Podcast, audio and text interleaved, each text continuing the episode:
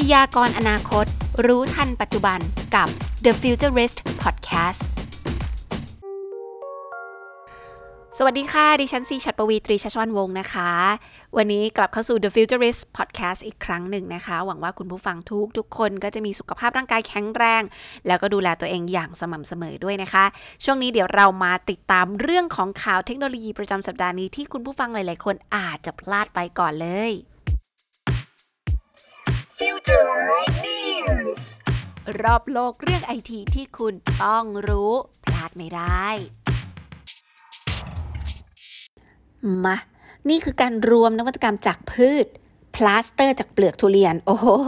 ติดปุ๊บ แผลจะแสบกว่าเดิมไหมเนาะจะทิ่มเนื้อไหมล่ะคะแบบนี้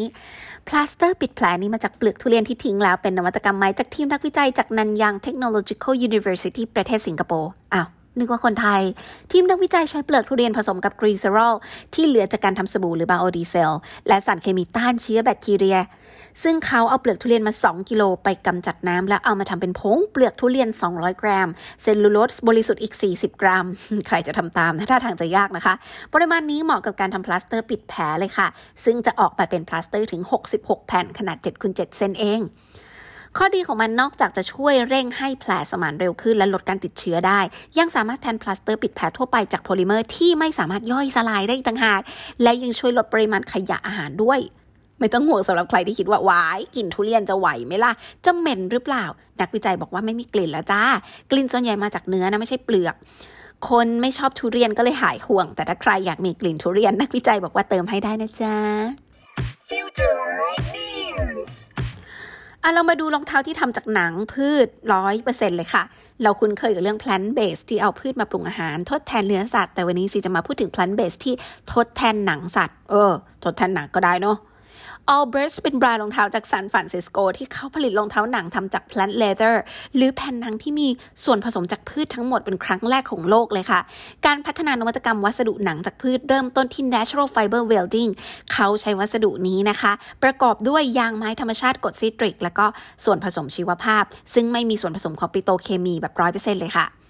ดีกว่าหนังสัตว์ตรงที่ว่าขึ้นรูปเพื่อสร้างพื้นผิวได้ต่างกัน ปรับขนาดใหญ่เล็กตามความต้องการ ถ้าหมดอายุการใช้งานปั๊บก็บดและรีไซเคิลต่อได้เลยทำให้มีผลกระทบเรื่องคาร์บอนฟุตปรินต์ต่ำกว่าหนังจริง 40 เท่าแน่ แต่มันยังปล่อยคาร์บอนได้น้อยกว่าหนังสังเคราะห์ที่ทำจากพลาสติก 17 เท่าด้วยนะเรียกได้ว่าเป็นรองเท้าที่รักสัตว์รักโลกจริง ๆ เลย Future News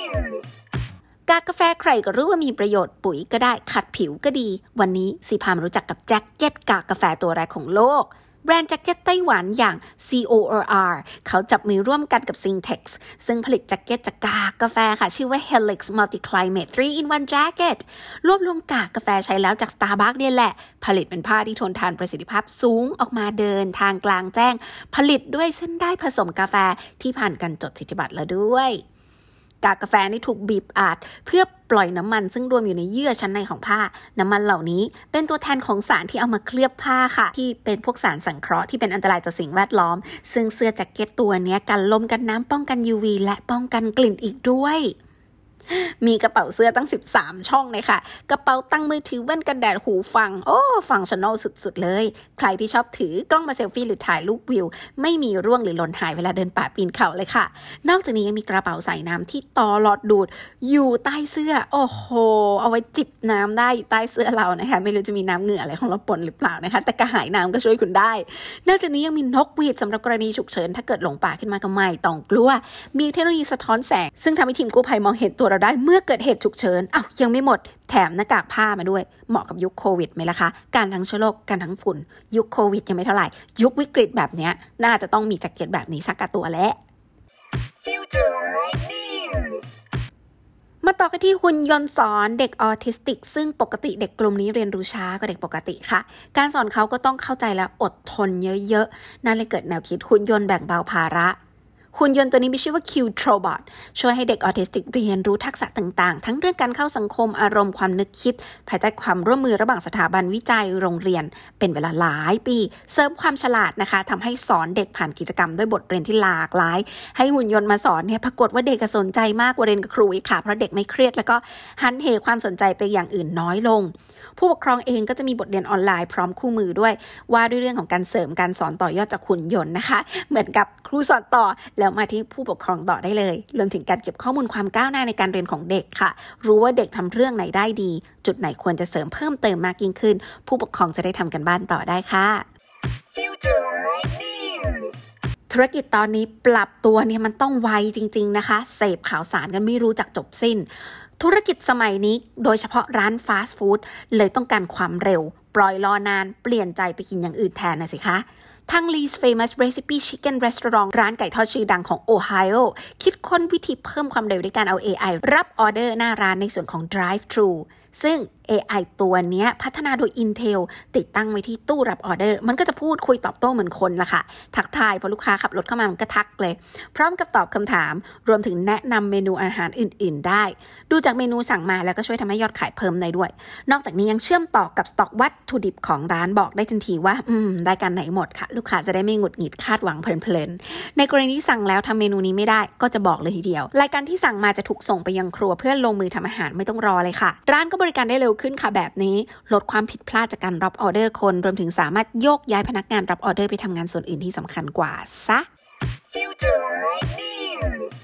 สถานการณ์โควิดแบบนี้แกลเลอรี่ต่างๆ ไม่สามารถเปิดให้คนเข้าชมค่ะ ค่าย BMW ก็เลยจัดแสดงศิลปะล้อมรวมกับตัวรถผ่านออนไลน์ในชื่อว่า Ultimate AI Masterpiece เอา AI มาเปลี่ยนชิ้นงานศิลปะ เป็นฟิล์มหุ้มรถสุดแปลกตาภายใต้ความร่วมมือกับ Freeze New York 2021 โดยโอกาสที่ BMW Group Cultural Engagement ครบรอบ 50 ปีเขาก็เลยทำขึ้นมา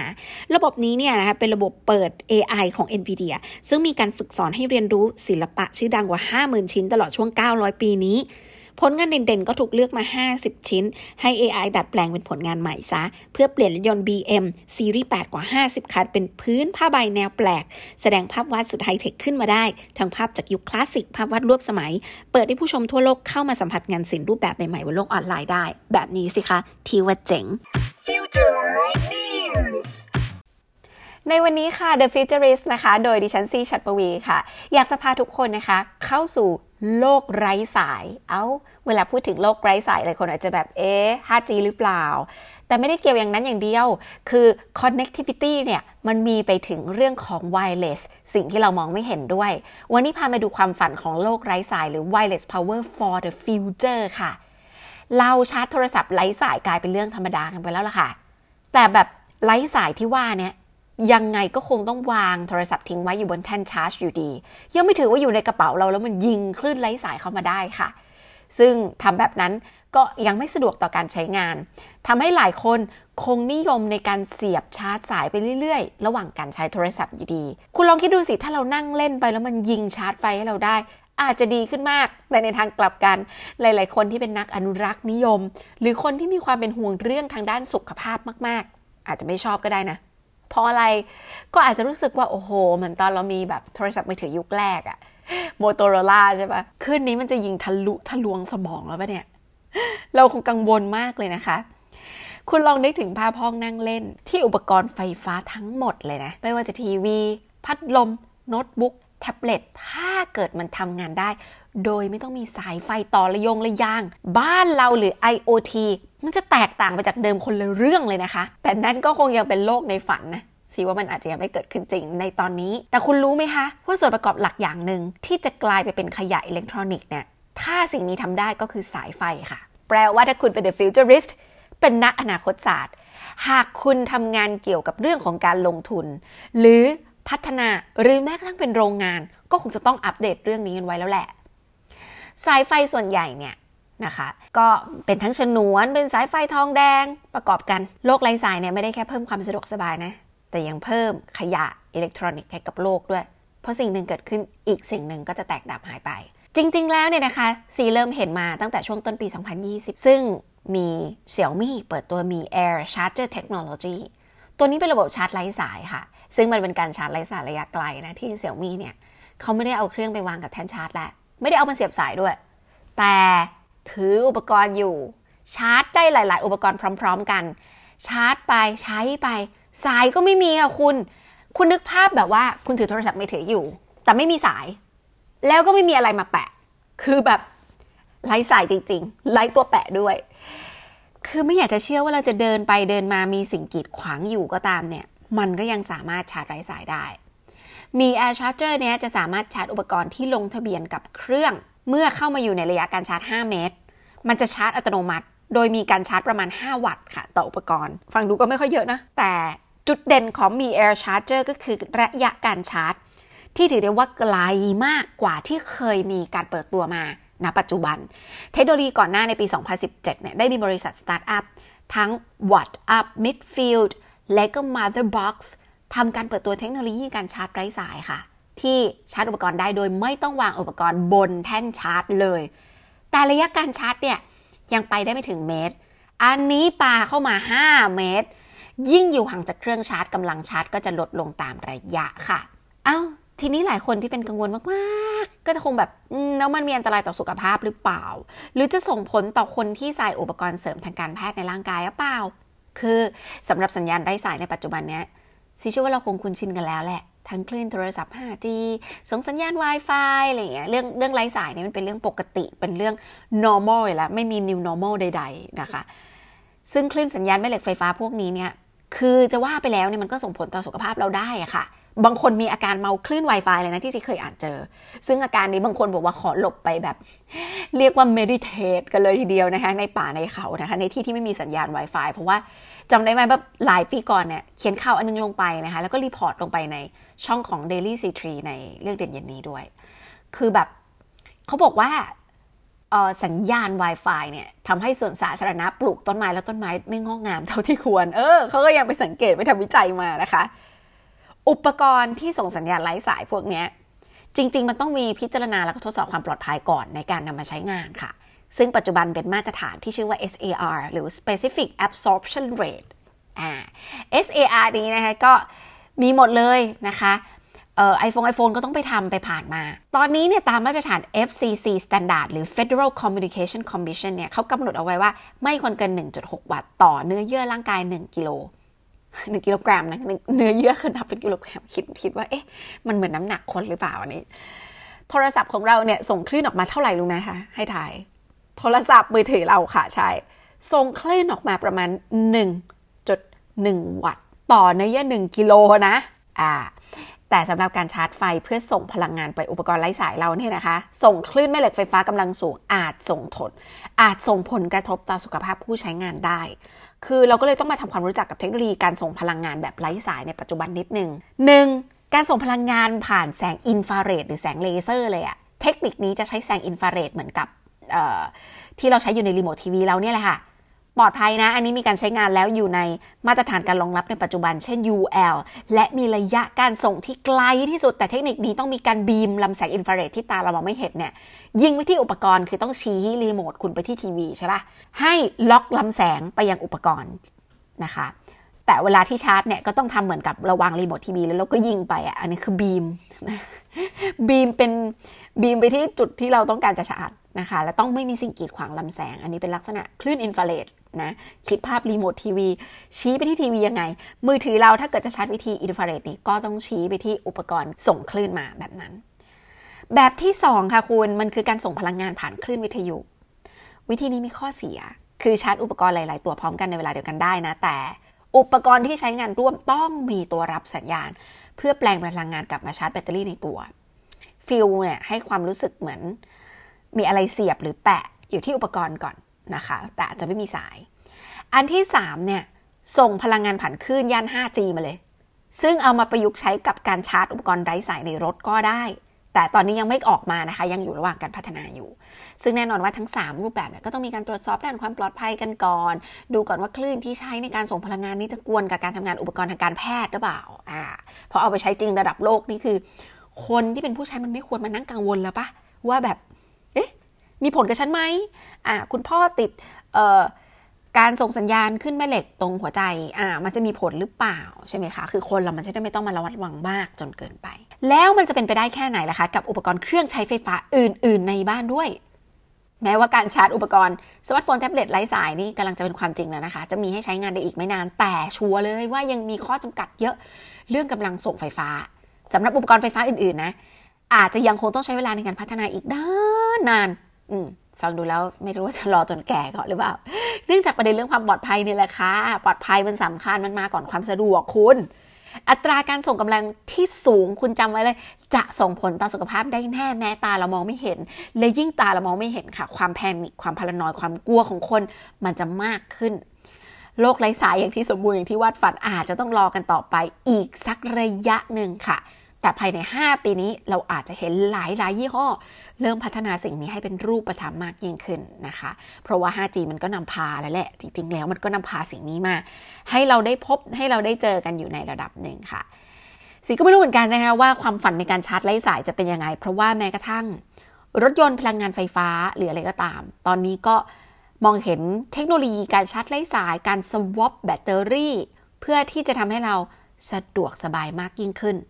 นะคะ แล้วก็ สามารถใช้งานได้เขาเรียกว่า seamless ภาษาอังกฤษคือ seamless ก็คือ ไร้รอยต่ออ่าทอเต็มพื้น ไร้รอยต่อคือแบบใช้งานไปได้ยาวๆ สบายใจนะคะ ไม่ต้องมานั่งแบบ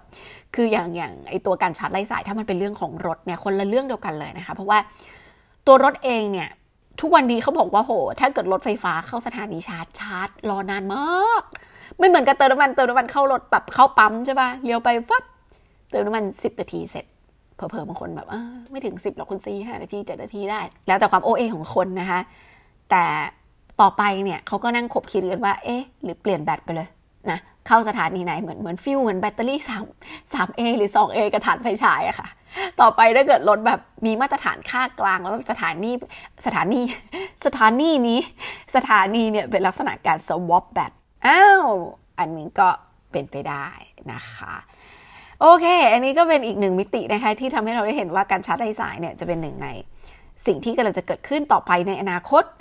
คนที่อยากจะเป็น the futurist เป็นนักอนาคตศาสตร์ต่างๆ ไม่ว่าคุณจะอยู่สายไหนก็ตามนะคะ ถ้ามีความเกี่ยวข้องกับเรื่องนี้ ก็คงจะอยากรู้อยากจะอัปเดตเรื่องนี้ให้มากยิ่งขึ้นค่ะ Future News รวมนวัตกรรมช่วยน้ำท่วมจากจีนกันซะหน่อย น้ำท่วมใหญ่ที่จีนครั้งนี้เรียกว่าหนักที่สุดในรอบพันปีเลยนะคะ พันปีค่ะ คุณฟังไม่ผิด หลายเมืองตกอยู่ใต้น้ำอย่างไม่เคยเห็นมาก่อน ภัยพิบัติธรรมชาติก็หลีกเลี่ยงไม่ได้เนาะแต่วันนี้ค่ะ เราจะได้เห็นความพยายามของมนุษย์ในการเอาสารพัดเทคโนโลยีงัดมาช่วยกู้ภัยในครั้งนี้ เริ่มตั้งแต่การระดมทีมกู้ภัยกว่า 1,800 คน พร้อมกับรถสูบน้ำขนาดใหญ่ ติดตั้งอุปกรณ์พิเศษเร่งสูบระบายน้ำฟื้นฟูการจราจรทั้งบนดินใต้ดินให้กลับมาเร็วที่สุดหลังจากประเมินแล้วนะคะว่าโอกาสมีความเสี่ยงที่น้ำจะล้นเขื่อน อาจทำให้เมืองทั้งเมืองเนี่ยจมอยู่ใต้น้ำเพราะยังมีประชาชนกว่า1ล้าน2แสนคนติดอยู่ในระบบรถไฟฟ้าอพาร์ตเมนต์ตึกสำนักงาน ถนนลายไซถูกตัด การสื่อสารถูกตัด ทางกองทัพจีนจึงตัดสินใจระเบิดเขื่อนในเมืองลั่วอย่างทันที ทางตะวันตกของมณฑลเหอหนานนั่นแหละค่ะ เพื่อระบายมวลน้ำจำนวนมหาศาลนี้ เปลี่ยนเส้นทางน้ำให้ไหลไปทางอื่น ไม่ให้ทะลักเข้าท่วมซ้ำที่เมืองเจิ้งโจวต่อจากนั้นเขาก็ส่งโดรนไร้คนขับ ซึ่งมาช่วยการสื่อสารและสัญญาณอินเทอร์เน็ตที่ถูกตัดขาดอยู่ หลังจากนั้นมวลน้ำขนาดใหญ่นั้นก็ทะลักทะลักเข้ามาในเมืองค่ะ โดรนลำนี้ก็บินวนไปมาในพื้นที่ 50 ตารางกิโลเมตรต่อเนื่อง 24 ชั่วโมงเลย โดยไม่ล่อนลงจอด เพื่อเชื่อมต่อการสื่อสารให้คนทั้งเมือง ไม่ขาดการติดต่อสื่อสารลูกใครพ่อใครหายไป จะได้บอกญาติให้ขอความช่วยเหลือได้ ในส่วนภาคพื้นดินค่ะมีการเอาโดฟินวันหุ่นยนต์กู้ภัยทางน้ำจำนวน 118 ตัวมาช่วยค่ะ หน้าตาเหมือนกับเรือขนาดเล็ก ๆ บังคับวิทยุจากระยะไกลได้ด้วยรีโมทสำหรับแล่นอยู่บนผิวน้ำไปช่วยคนที่ตกน้ำหุ่นเนี่ยมีความคล่องตัวสูงมากรับน้ำหนักได้ถึง 150 กิโลกรัม เรียกว่าช่วยลากคนตกน้ำพร้อมกันได้ 3 คนสบาย เทคโนโลยีทั้งหมดเนี่ยทำงานร่วมกับภาพถ่ายดาวเทียม และสังเกตการณ์พื้นที่น้ำท่วมให้ข้อมูลที่เชื่อถือได้เลยค่ะสำหรับหน่วยกู้ภัยเขาก็จะได้แบบเข้าไปถึงจุดที่ต้องการ ให้ความช่วยเหลือต่างๆ ได้เร็วขึ้น ฝั่งเอกชนก็เป็นการไม่ว่าจะเป็น Tencent ก็งัดเอาแพลตฟอร์มอินเทอร์เน็ตมาช่วยเหลือคนผ่านออนไลน์ รวมไปถึงแผนที่แจ้งต่อสาธารณชนเกี่ยวกับน้ำท่วมขังของพายุฝนเนี่ยเป็นไง การบริหารจัดการเขาไม่ธรรมดานะ ในส่วนการป้องกันค่ะ น่าจะมีการปรับปรุงเรื่องระบบเตือนภัยกันขนาดใหญ่เลย เพราะว่าเริ่มตั้งแต่การติดตามสภาพอุตุนิยมวิทยา ระบบเตือนภัยน้ำท่วม รวมถึงจะต้องมีการยกเครื่องโครงสร้างพื้นฐานที่ใช้กับการเก็บน้ำให้มีประสิทธิภาพ มากยิ่งขึ้นเนี่ยเขาก็คำนวณมาแล้ว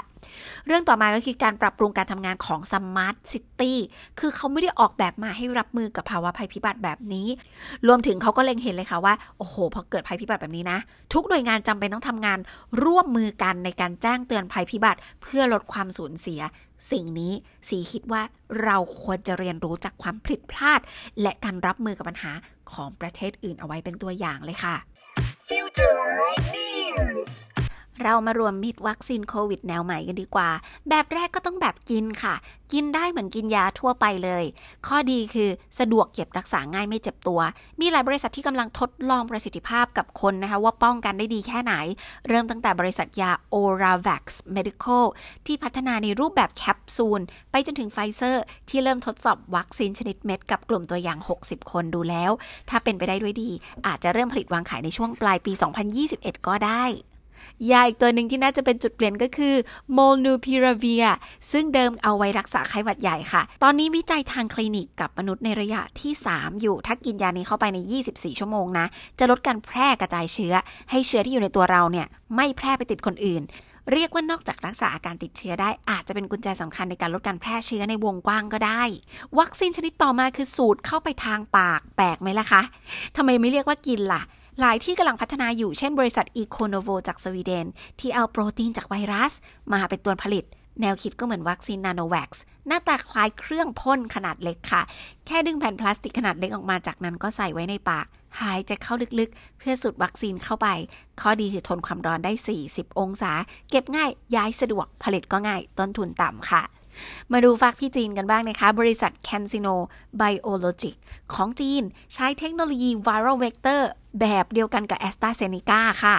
ผลไปลองกับอาสาสมัครมาแล้ว 130 คน แบ่งกลุ่มที่รับวัคซีน ซึ่งต้องสูดดมให้ครบ 2 โดส ห่างกัน 28 วันนะคะ กลุ่มที่ฉีดวัคซีนของ CanSino ซึ่งแบบฉีดเข็มเดียวอีก 28 วันต่อมา สูดดมวัคซีนเป็นบูสเตอร์เข้าไป ปรากฏว่าไม่มีอาสาสมัครคนไหน มีอาการข้างเคียงรุนแรงเลยค่ะ แถมคุมคุมกันก็เพิ่มขึ้นเพิ่มขึ้นด้วย Future News อันต่อมาคือวัคซีนแบบผง เป็นคล้ายๆ กาแฟสำเร็จรูปบรรจุเลยค่ะ ใช้เทคนิคเหมือนกระบวนการ freeze dry แบบลมอบแห้งในการเปลี่ยนวัคซีนแบบน้ำกลายเป็นผง โดยที่ไม่ทำให้ประสิทธิภาพของวัคซีนลดลงเลยค่ะ เวลาจะใช้ก็เอามาผสม กับสารละลายปลอดเชื้อ ให้เป็นวัคซีนเหลวๆค่ะ จากนั้นค่อยนำไปฉีดเข้าสู่ร่างกายคนที่รับวัคซีน feel เหมือนยาน้ำแก้ไอยังไงก็ไม่รู้นะคะ Future News คือบริษัท ISR ในแอฟริกา ตอนนี้เขากำลังพัฒนาสูตรต้านโควิด สายพันธุ์อัลฟากับเบต้าที่น่ากลัว การทดสอบกับหนูในห้องทดลองได้ผลในระดับที่น่าพอใจเลยนะ วัคซีนตัวนี้ยังต้องทดสอบอีกแป๊บหนึ่งค่ะ ก่อนที่จะทดลองกับคนจริง เพราะวัคซีนแบบผงเนี่ยจะเป็นส่วนสำคัญในการช่วยกระจายวัคซีนให้เร็วขึ้น ไม่ต้องใช้กล่องเก็บความเย็นในการขนส่ง ง่ายต่อการจัดเก็บที่อุณหภูมิห้องเป็นอนาคตของชีวิตเราเลยล่ะค่ะ พยากรณ์อนาคต รู้ทันปัจจุบันกับ The Futurist Podcast